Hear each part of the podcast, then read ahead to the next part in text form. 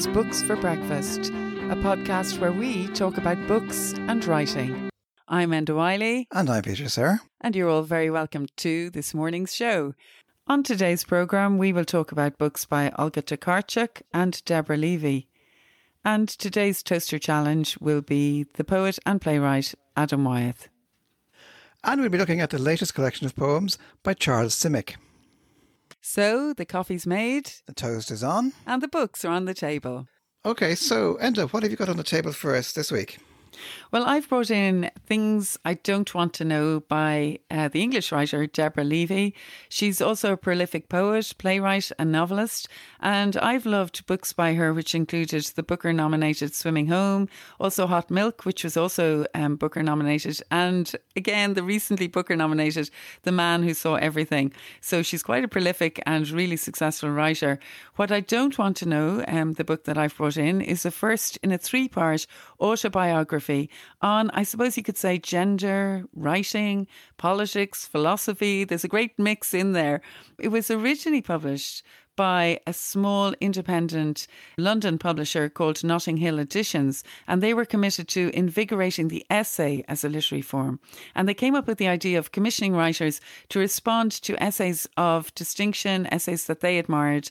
And Deborah Levy, she chose George Orwell's essay, Why I Write, which was published in 1946, to inspire this book, which I like so much. It's probably one of my favourite Orwell essays, but I'm curious as to why she particularly chose it. Well, I'm taking a guess actually. Um, Orwell entertainingly declared all writers are vain, selfish, and lazy, and at the very bottom of their motives there lies a mystery.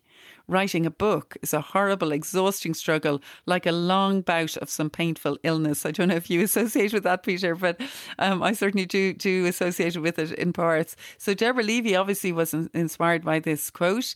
And uh, Orwell divided his essay into four sections.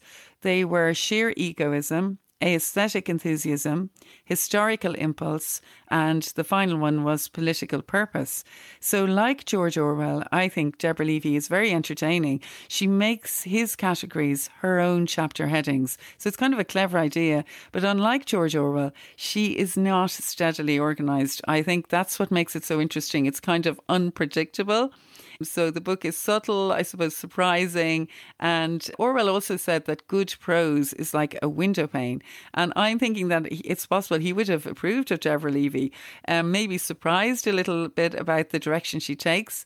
Her essay is a kind of mini memoir and it moves between three countries. She flies to Mallorca at the beginning of the book because she's feeling so depressed. And I love her honesty. Um, She's not afraid at all to talk about the kind of disheveled state that she finds herself in. And she says, That spring when life was very hard and I was at war with my lot and simply couldn't see where there was to get to, I seemed to cry most on escalators at train stations. Going down them was fine, but there was something about standing still and being carried upwards that did it. From apparently nowhere, tears poured out of me, and by the time I got to the top and felt the wind rushing in, it took all my effort to stop myself from sobbing. Now, that makes it sound like a very depressing read, but she goes on then to fly to Mallorca, to a place that she, she had been to before, and she starts to discuss the writing life and her, her predicament, but it also goes back in time to 1964 to South Africa, where she grew up, where her father was an ANC supporter and he was imprisoned. And there is actually a very moving scene where she talks about being a young child, making a snowman with him, and then the police come and take him away. But the book then moves forward in time to England, where the family, when he's been released, they move to Finchley. And she describes her teenage years in exile really well, I think. So it, it, it's an amazing book, really, the way it covers so much in such a short volume as well. Because I'm holding it in my hand here, you can see it's quite a slim book. And yet, like all great books, it has so much going on in it that really I found it quite compulsive to read it. But a lot to say then about about being a writer, becoming a writer, uh, also maybe about being a woman writer in particular. Yeah, I think it's it, it's definitely very interesting for uh, for everyone to read, but particularly if you're a woman, she has a lot to say about being a woman writer. She says to become a writer, I had to learn to interrupt, to speak up, to speak a little louder and then louder, and then to just speak in my own voice, which is not loud at all. And I, I do think that she isn't a loud person, actually, and there is a subtlety to the way she speaks. For instance, um, listen to this bit.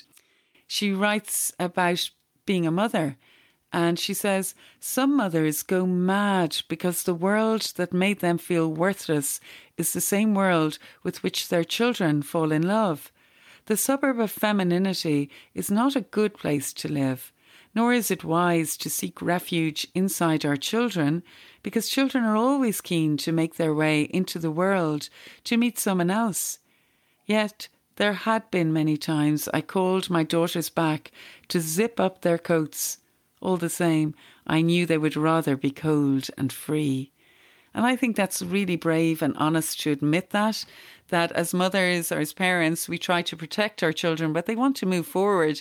And in many ways, it reminds me a bit of, um, do you know that poem, Peter, by Cecil Day-Lewis, where he's watching his son go out Sure. into the playing fields and, um, he, he says at the end of it, uh, he doesn't want the son to go out, but he knows that he has to release him and let him go. And at the end of the poem, he says, Love is proved in the letting go.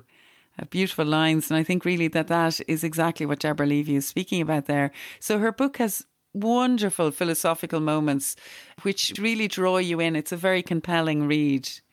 So I guess you'll be reading more of her autobiographies.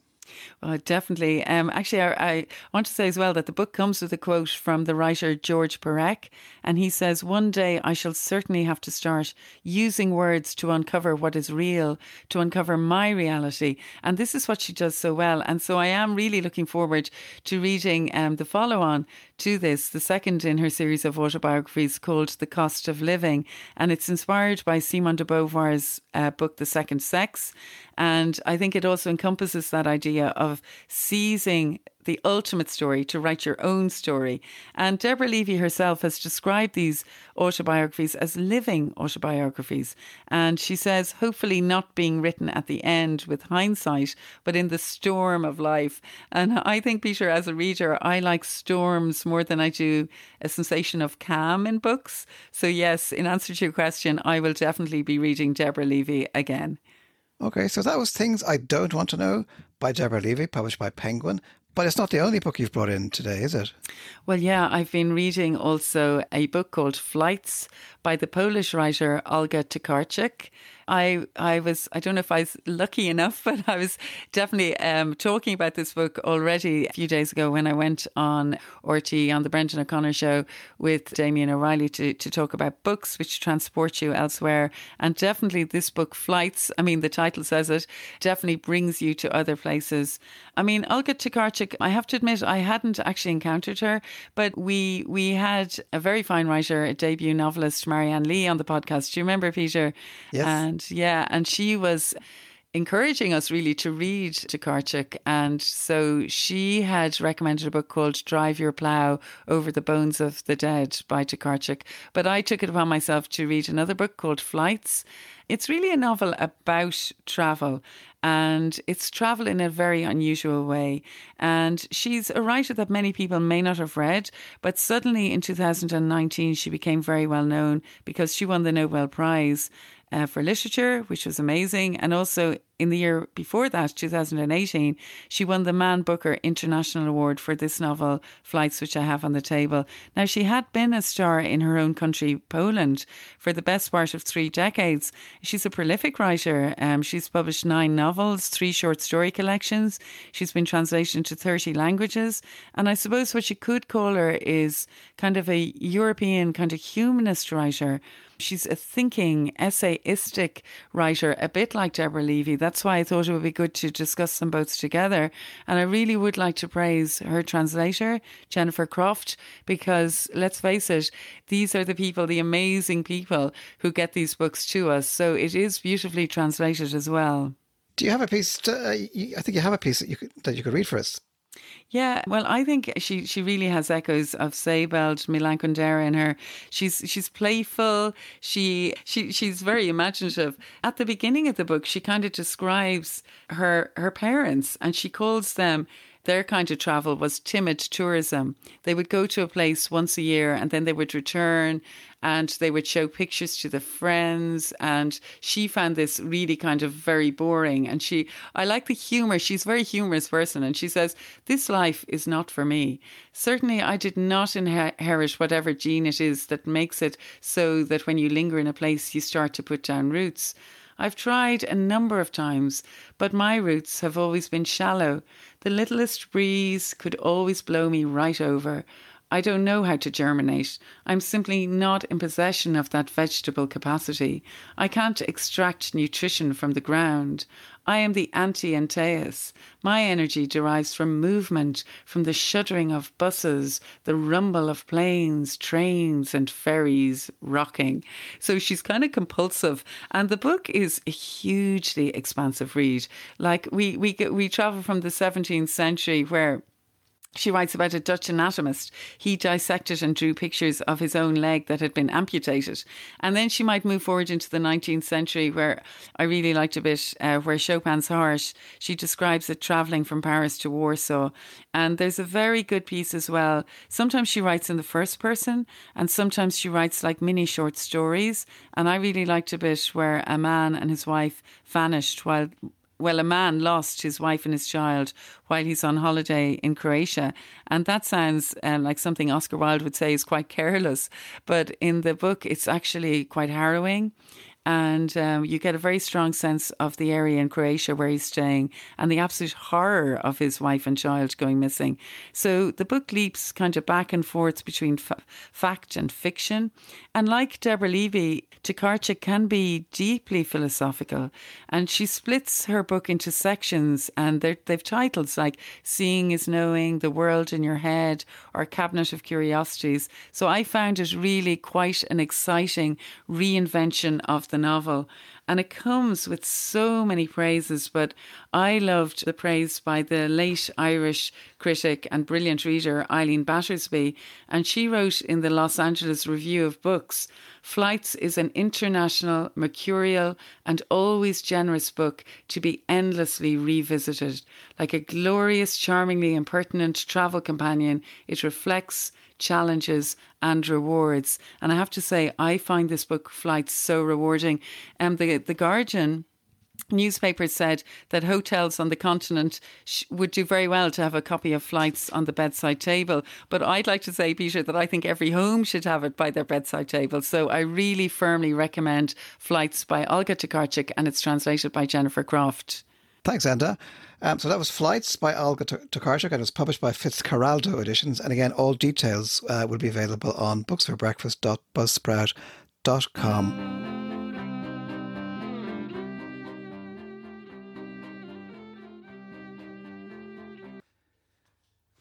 It's Toaster Challenge time again, and today's guest for the Toaster Challenge is Adam Wyeth. Adam was born in Sussex. He lived for many years in County Cork, and now he's based in Dublin. He's an award winning and critically acclaimed poet, playwright, and essayist with four books published with Salmon Poetry, and his work ranges widely from Ireland to New Orleans, Naples, and Zimbabwe. In 2019, he received the Kavanagh Fellowship. He's the author of Silent Music, which is highly commended by the UK's Forward Poetry Prize, and The Art of Dying, which was an Irish Times Book of the Year. In 2013, Salmon published his essays, The Hidden World of Poetry, unravelling Celtic mythology in contemporary Irish poetry. Adam's plays have been performed across Ireland, also in New York and Berlin. His play, This Is What Happened, was published by Salmon in 2019, and his next book, About Blank, will be published later in 2020.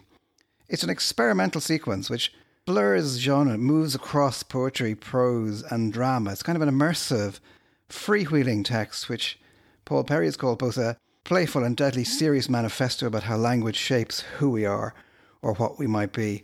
And it's currently in production as an audio piece performed by actors Owen Roe and Olwen Fouéré, great actors indeed. And Adam is Associate Artist of the Civic Theatre in Dublin and works on ideas and research for the RTE Poetry Programme.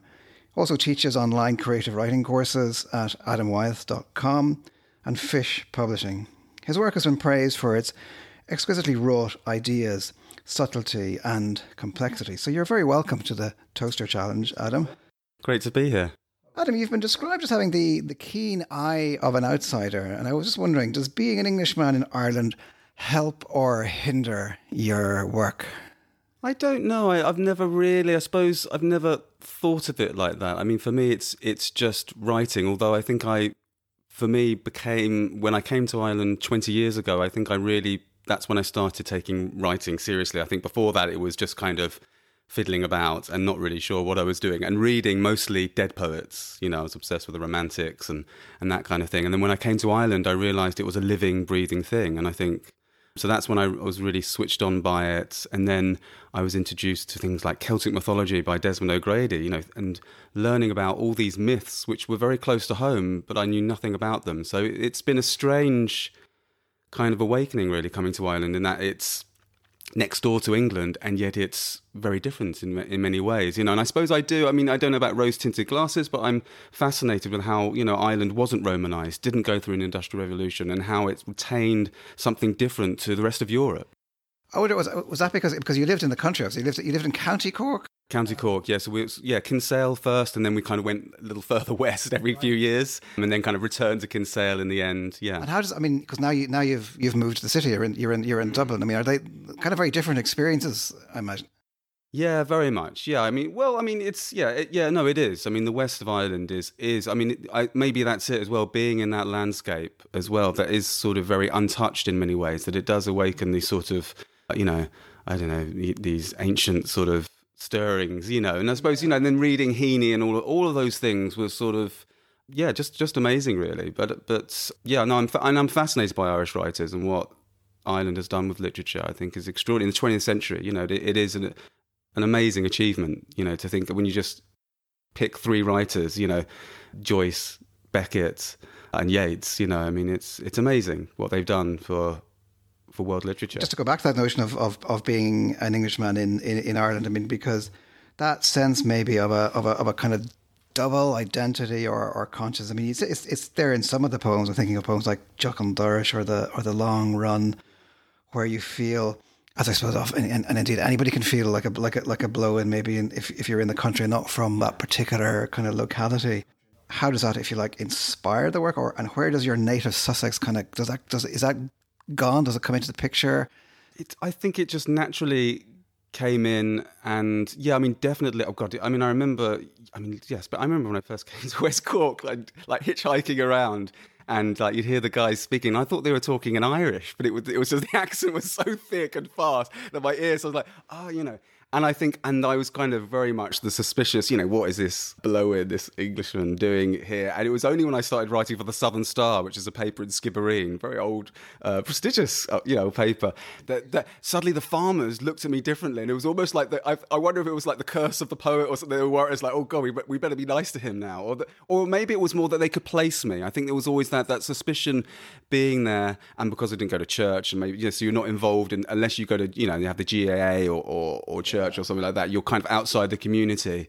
And then when I started writing for the Southern Star, it was like, oh, okay, we we can place you now. That's okay, you know. So there was a there was a change there. That was the that was the end, yeah. Yeah, but the Sussex I guess I mean it's interesting because I, I, I, I, like the poet uh, and he's a minor poet Robin Flower and he came to he was uh, an Oxford Don I think and and and specialised in Irish folklore and things went out to the Blaskets and that, and that sort of thing I only realised when I came to Ireland that he was that he had this interest in Ireland you know and so that kind of yeah I, I don't know it, it just it, was just a fascination with coming to Ireland, I suppose, and Irish mythology. And I suppose the thing is, I'm I have Jewish blood, and I've never and I, I came from, you know, my, my, parents got divorced. So in some ways, I feel like I was slightly out of it in England anyway. And I never felt completely at home.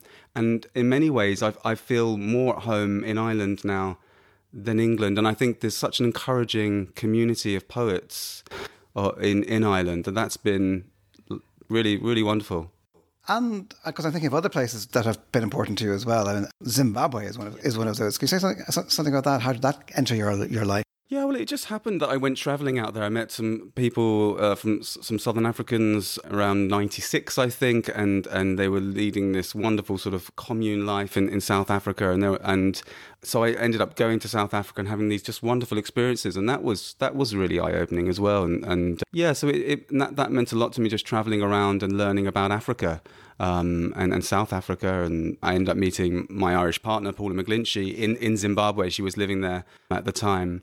So that was just, uh, I was just a hippie traveling around basically. Great thing to be. Instead of university, I, I, I went traveling. That was my, what I decided to do. And Adam, I'm interested in the new work about blank. Um, I'm interested in how different it is um, from the kind of work you've been doing before. I was wondering, can you tell us a little, a little bit about that? Yeah, well, I suppose the last few years I've been writing plays, and that's kind of opened up a whole new way of writing. And I've always been interested in the monologue and the duologue. So that, and I see playwriting as completely connected to poetry in, in many ways, but it's, I suppose, it takes me deeper into writing in a way that perhaps a page poem doesn't. And I, and I, I think the last few years I've been, I felt maybe a little restricted by the page poem. The poem that's, you know, usually one, you know, with it, there's a very, you know, most poems are about a page long. And, and I find, so yeah, About Blank was just an experiment really. And it, re- it just started. There was no plan behind it and I mean, it was a bit of a joke, really, the whole title about blank, because it was about nothing, and it was um, really just these speed writing, stream of consciousness exercises, which I then sort of started piecing together, and I became I become more interested as well in in what T.S. Eliot called the mythic method, which is what he described Joyce's the way he wrote Ulysses. Whereas instead of sort of a linear plot, you know, kind of running along, that you use myths to kind of pad it out. And so I started sort of working backwards in that way. And in fact, a lot of my writing is that, that it's almost this burst of sort of energy, um, short spurts usually, which is very, which is what a lot of poetry is anyway. And then kind of working out what I'm saying, what it's about, and piecing it together in that way. Great. I mean, I'm very. I'm going to be very interested to read it, and I'm going to be very interested to hear the the dramatization of it with Olwen Fouéré and, and Owen Roe as well. And I, would love to talk more about about that and about the relationship between playwriting and, and poetry. But time and the toast is against us. So what we're going to do now is we're going to move on to the toaster challenge, and this is where we give our guests the length of time it takes to make a, a piece of toast to talk uninterrupted about a work that has in some way resonated with them. So, Adam, I'm putting the bread down. One, two, three. Off you go. Okay, I'm rereading Clarice Lispector's final novel, The Hour of the Star. Lispector is one of my all time favourite writers, a writer where you feel not just an influence, but an absolute affinity with the voice and work. Colm Tóibín calls her one of the hidden geniuses of the 20th century.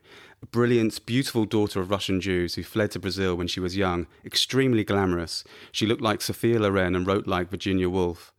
So, The Hour of the Star is perhaps a little difficult to describe. On one level, we have a boy meets girl scenario, which deals with themes of poverty, sexism, and dreams of a better life. But on another level, the story is also about this angst ridden, irritable narrator addressing the reader about the act of writing this story, The Hour of the Star. As well as the narrator's anxieties, we get all of these breathtaking philosophical passages woven throughout. It's like seeing backstage to a play or film set.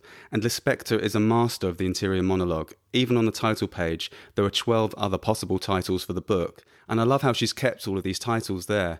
Any writer knows how hard it can be landing on the right title at times. So, after some preamble, the story begins, which centers on Macabea, an impoverished 19 year old girl, a hardly educated typist living in Rio de Janeiro. She's very impressionable and gets caught up with a boy who isn't particularly nice to her, but Macabea is also really open. She's like this raw, open nerve with this nearly alien sensory perception. So, you have these scintillating psychological, even mystical elements rippling underneath, underneath it all.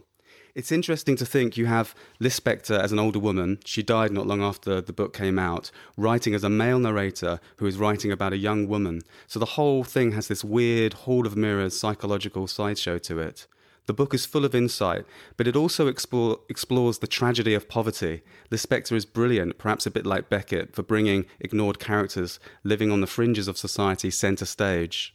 The writing throughout is exquisite. Every paragraph is striking and memorable. It's as if she's wrote she's written the whole book entirely in quotations. So I can't recommend The Hour of the Star enough. It's a book of rare beauty by an artist of rare beauty too. If I could pick out any paragraph from the book, this one goes I have grown weary of literature. Silence alone comforts me. If I continue to write, it's because I have nothing more to accomplish in this world except to wait for death. Searching for the word in darkness. Any little success invades me and puts me in full view of everyone. I long to wallow in the mud. I can scarcely control my need for self abasement, my craving for licentiousness and debauchery. Sin tempts me, forbidden pleasures lure me. I want to be both pig and hen, then kill them and drink their blood. I just find uh, the, this particularly poignant, poignant. As you know, Lispector was coming towards the end of her life while writing this, and yet the energy and freedom of the work is like an artist who's just starting out. And that's probably two minutes, is it? That's great. That's toast is perfectly done, Adam. That's that's really really well done. That's a it's a very interesting choice. Some people might be aware of. You, um, you obviously were aware of it from a, an earlier point because this you said rereading. So you had you just you read this obviously. Yeah, I actually been teach. I te- I'm, yeah, I'm teaching her for a creative writing workshop, so I, so I went back to it. But I've only been aware of her for the last four years, four or five years. And yet she's an enormously influential. I mean, particularly in yeah. Brazil. I mean, she's she's a massive yeah. presence and kind of a strange. I mean, because she, she she writes the Brazilians often say, say about her, they find her difficult, like they find her prose difficult, and some people say that it's actually very hard to translate her. So I don't know if the experience of reading that book in English, if you notice that that's a kind of an issue in any way. But I don't know. I mean, I don't speak Portuguese, but but I, I have come across like a few different, you know, obviously, yeah, some different translations, and I've got like an ebook, and I've also got a paperback version of it as well. So there is there is that, but I it was interesting because my students were saying she's quite difficult, but I mean, I, I find the prose so sort of it's so conversational and it's so it's so free in many ways. And and it's almost like it's almost like she's not writing in a way. And i think i think a lot of people found that with her. And, and elizabeth bishop uh, the poet was one of her translators of her short stories. And she was like this enigma in many ways because she wasn't the typical literary person by any means. And yet you just and yet the the craft and and you know when you so when you first look at it you think this isn't literature in many ways because it is so raw and extraordinary. And yet yeah it it is obviously beautifully crafted because she was an extraordinary writer of, of stories as well. I mean, and, and, and they're they're collected. I think they're available in, in England. I think Penguin have a an edition of her collected stories, and, and they are great as as well. But she, because she, she started off really, I mean, I think she, uh, she was in her early 20s, I think, when she, like, she's only 24 or 23, 24 when her first novel came came out. Yeah. What one was that? Was that Breath of Life? What's the name of that? I can't The, Near to the Wild Heart. Near, oh, that Near to the Wild Heart, that's it. Yeah, amazing. Yeah. I strongly uh, recommend anybody to, to search her out, Clarice Lispector. I think they're well worth reading yeah. uh, the novels, short stories, and indeed this journal. I remember reading years ago yeah. a collection of, of journalism that she that she brought out. That was also fun, uh, fascinating. Yeah. So Adam, thank you for that. That that, that was a great, a great choice, and thank you for undertaking the the toaster challenge. My pleasure. It's been great. Just any inf- oh, information about Adam, if you're if you're curious, is adamwyeth.com, and we'll have details of both Adam's books and Clarice the Clarice Lispector choice on booksforbreakfast.buzzsprout.com. So thanks again, Adam Wyeth.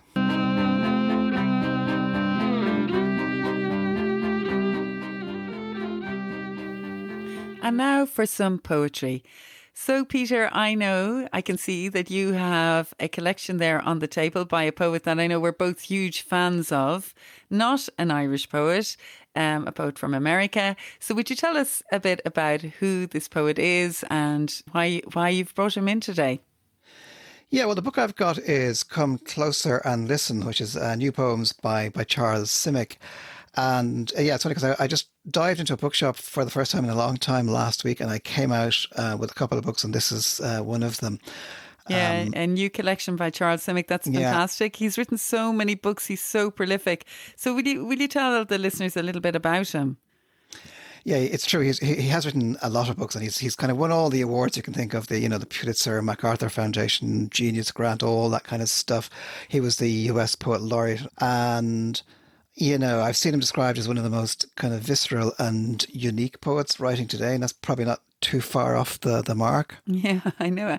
And where is he actually from, Simic? Well, well, he's not. I mean, he's he's obviously lived most of his life in America. He didn't uh, initially grow up there. He was born and spent his, I suppose, lots of his early formative years uh, in Belgrade, mm. and he was there at kind of the end of the Second World War, and there un- until a few years after that, living in very difficult conditions mm. and, you know, very an atmosphere of kind of kind of violence, desperation, starvation. And he describes this brilliantly actually in his prose book, The Life of Images, which is his selected prose, uh, which I was also reading kind of at the same time.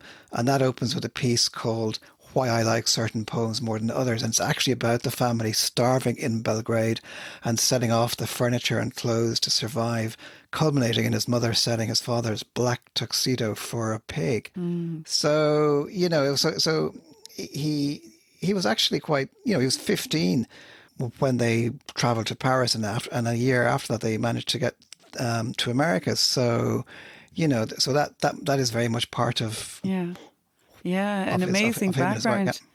So, Peter, Yeah. would you say then he's is he? Would you call him a European poet or an American poet or both, perhaps? I think yeah, it's a good question because I think yeah, he is both. I mean, he's an American poet with a, a Slavic voice, if you like. I mean, the voice mm. in the poems is very much colloquial American, but the underpinnings, if you like, the accents, the shadows, the black and often surreal humor are very much European with an old world kind of fatalism and a hmm. distrust of grandiosity. So that ruined European world never left him. It's a constant presence. The critic Vernon Young put it very well, I think. His Yugoslavia, he said, is a peninsula of the mind. He speaks by the fable. His method is to transpose historical reality into a surreal key. He feels the European yesterday on its pulses. I think that's a hmm. brilliant description. Yeah, brilliant um, description. Yeah, and there's a strangeness to his work too, isn't there? Yeah, I mean, it's well, he- he- there is a kind of, if you like, a kind of cultivated odd, oddness in, in in in a way that his way of looking at, at the world as if it's never been properly seen before. I mean, some of the poems will be well known. Like, for instance, "Fork" would be an early poem that Yeah. might be familiar to people. This this strange thing must have crept right out of hell. It resembles a bird's foot worn around the cannibal's neck. As you hold it in your hand, as you stab with it into a piece of meat, it is possible to imagine the rest of the bird, its head, which like your fist is large, bald, beakless, and blind. Mm, I absolutely love that poem.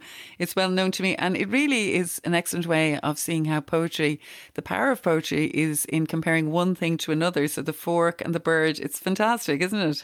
Yeah, but he's also saying, you know, he says, you think a fork is an ordinary thing? Well, I'll, sh- I'll show you. I'm going to show you. and, That's right. you know, and you like you you like the poem "Shoes" as well, don't you, Peter? My shoes, yeah, because again, it's typical of his early stuff. I mean, it's kind of, you know, shoes, secret face of my inner life, two gaping, toothless mouths, two partly decomposed animal skins smelling of mice nests. My brother and sister who died at birth, continuing their existence in you, guiding my life towards their incomprehensible innocence.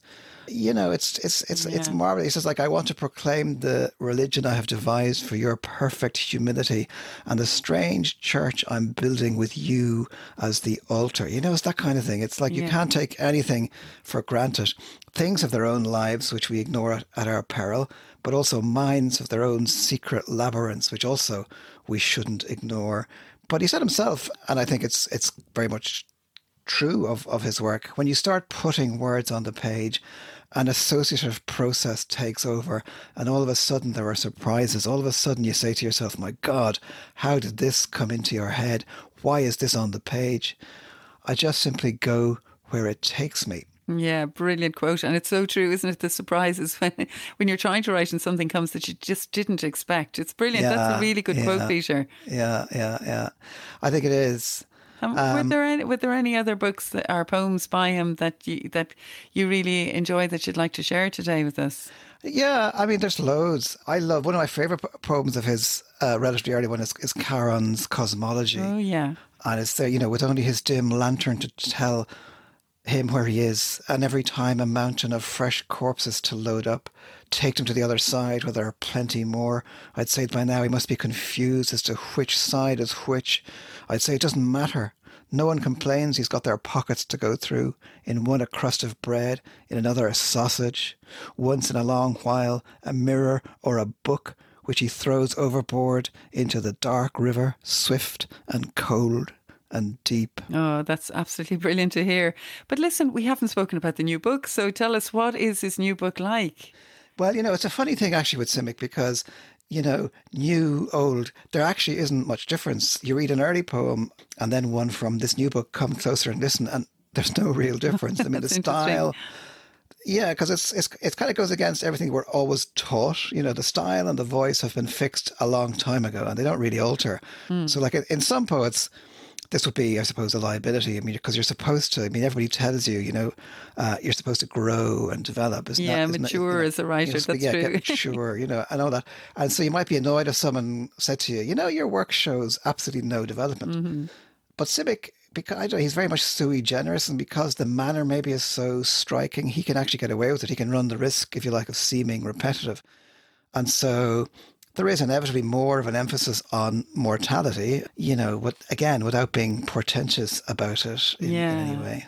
Yeah, that's good. It sounds so interesting. He has such a striking voice. And I think readers as well who love him are probably going to be consoled by the fact that you still have, you know, the usual Simic voice there, which is really good. But listen, can you give us a flavour of the new work? Well, yeah, here's a, maybe from the title poem, Come Closer and Listen, uh, which mm-hmm. begins I was born just actually going back now to that childhood we were talking about. Yeah. I was born, don't know the hour, slapped on the ass and handed over crying to someone many years dead in a country no longer on a map. You know, so that gives a, yeah. a, a, bit a bit of a flavour. And then, you know, blessed or cursed, who is to say? I no longer fret about it. Since I've heard people talk of a blind lady called Justice, eager to hear everyone's troubles, but don't know where to find her and ask her the reason the world treats me some days well, some days ill. Still, I'd never be the first to blame her. Blind as she is, poor thing, she does the best she can. So I mean, again, that's sort of typical of of of the manner. But yeah. there's always a sense, you know, of, and I, and I think probably goes back to that uh, traumatic experience of, of of of life. There's always a sense that something terrible is always happening somewhere in the world, even if we seem to be innocent of it. Like, for instance, the poem called After the Bombing, a great city lay reduced to ruins as you stirred in a hammock, closing your eyes and letting the paper you were reading fall out of your hand to the ground, where the afternoon breeze took an interest in it and swept it back and forth across the lawn towards the neighbouring woods, so the owls can study the headlines as soon as night comes and shriek from time to time, making mice shake in their beds. You know, yeah. Uh, you know, it's not. I mean, I mean, I mean, what's beautiful or or worth preserving? The poems often ask, and the answer is often to be found in, you know, immediate experience, the, the keenly relished here and now. He's a wise man who forgoes the future and savours the here and now, bent over a bowl of gnocchi Mm. Uh, he says, or, or bread, cheese, and some black grapes ought to be enough, and a bottle of wine to toast the crows, puzzled to find us sitting here, which is from the last poem in the book, or, or an equally relished memory, you know, from, from, from, for instance, a poem like Meditation in the Gutter, of things beautiful things fleeting, like the scent of summer night at the corner of Christopher and Bleecker, silent and deserted, as I stood leaning against a mailbox where years ago I dropped a love letter and never heard back, when a cat walked up to me, one of its paws raised, as if to call my attention to the cunning threads by which our lives are rigged. Mm. Oh, it's really beautiful poetry. And so, are, are there other ones you'd recommend, Peter? I mean, it sounds like there's a feast of poems in yeah, this I mean, I mean, yeah, like, uh, but I, again, it's, it's there's something very ordinary. I mean, you know, like he he has a great essay in that book I mentioned, The Life of Images, called "The Trouble with Poetry," and he says mm. of himself, he says, "I'm the mystic of the frying pan and my love's pink toes." he says the idea is it's it's possible to make astonishingly tasty dishes from the simplest uh, mm-hmm. in, ingredients. You know, I mean that that's kind of um, what he's what he's at. Actually, mm. if I would, if you don't mind, I might just because um, he he says something interesting again, just at the very end of that essay. He says, you know, that reminds me, my great grandfather, the blacksmith Philip Simic, died at the age of ninety six in nineteen thirty eight, the year of my birth, after returning home late one night from a, a dive in the company of gypsies. He thought they would help him fall asleep, but he passed away like that in his own bed with the musicians playing their favourite songs. That explains why my father sang gypsy songs so well and why I write poems because, like my grandfather, I can't sleep at night. Oh my God, that's an amazing story, isn't it? Yeah, it's good, but, it's, but it gives you some insight into into the kind of there's a you know that kind of dark sort of comedy. But some, I mean, there's some stuff I wouldn't want to give the impression that they're you know it's it's grim. I mean, it's very funny. Like I, I love one called Bed Music. You know, our our love was new, but our bed springs were old. On the floor below, they stopped eating with forks in the air while we went on playing our favourites. Shake it, baby, slow, boogie, shout, sister, shout. That was the limit. They called the cops. Did you bring beer? We asked the men in blue as they broke down the door. So, you know, or, you know, just like a, a nice one, like, you know, he's thinking about the great kind of poetry of the past and, and, and he's thinking about Petrarch. And, he, and he, he has a poem which he calls the Many, the Many Lauras, uh, which finishes, you know, Petrarch, you only loved one Laura and wrote hundreds of poems to her. I loved three, but only wrote one, and it's not even a good one. Very good. So distinctive voice. But to go back to mortality, there's another poem, Late Night Quiz, that you wanted to just mention, Peter, didn't you? Well, yeah. I mean, this this is this is where he's. I suppose it's one of his sitting up late at night, not sleeping poems, and he's kind of, I suppose, confronting the ogre of mortality straight on. Yeah, he says, um, "Is Charles Simic afraid of death? Yes, Charles Simic fears death. Does he pray to, to the Lord above? No, he fools around with his wife. His conscience, does it bother him much? It drops in for a chat now and then. Is he ready to meet his maker? As much as a squirrel crossing the road. Like an empty beer can being kicked by some youth high as a kite. Out of one dark street into another, he stumbles and falls in the meantime. Very good. So thanks, Peter, for that. Peter was talking to us and reading some poems from Charles Simic's new book of poems, Come Closer and Listen, published by Ecco Press. And the prose book that Peter was talking about is The Life of Images, Selected Prose of Charles Simic, published by Ecco in 2015. And as usual, all details of the books discussed will be on the podcast notes at www.booksforbreakfast.buzzsprout um, .ie. I'd like to finish up by reading a poem from um, the collection which Peter, Peter was speaking about. It's a poem called Last Picnic. And Peter, you'd mentioned it earlier. I just thought it would be nice to read it at the end. Uh, fall is arriving, as Simic uh, calls it. Autumn is on its way. And I just really love the sense of place in this poem by Charles Simic. So I'll give it a read now. Last Picnic. Before the fall rains arrive, let's have one more picnic. Now that the leaves are turning colour and the grass is still green in places, bread, cheese, and some black grapes ought to be enough, and a bottle of wine to toast the crows, puzzled to find us sitting here. If it gets cold, and it will, I'll hold you close. Night will come early. We'll study the sky, hoping for a full moon to light our way, and if there isn't one, we'll put all our trust in your book of matches and my sense of direction as we go looking for home. We, I think we've reached the end of our Books for Breakfast podcast this morning. I'm definitely rushing off to have more coffee. And I'm Enda Wyley and I have Peter Sirr here with me. And Peter, would you like to tell everyone about the details of the podcast if they'd like to listen again? Well, you can subscribe at all the usual sources, Google and Apple and so on. And if you want to check out the notes that go along with this uh, podcast, you can go to booksforbreakfast.buzzsprout.com. And yeah, so We'll be back again next Thursday morning. We'll have the toast on, we'll have the kettle boiling, we will have more books to discuss, and we're looking forward to having you here. So goodbye, everybody. goodbye.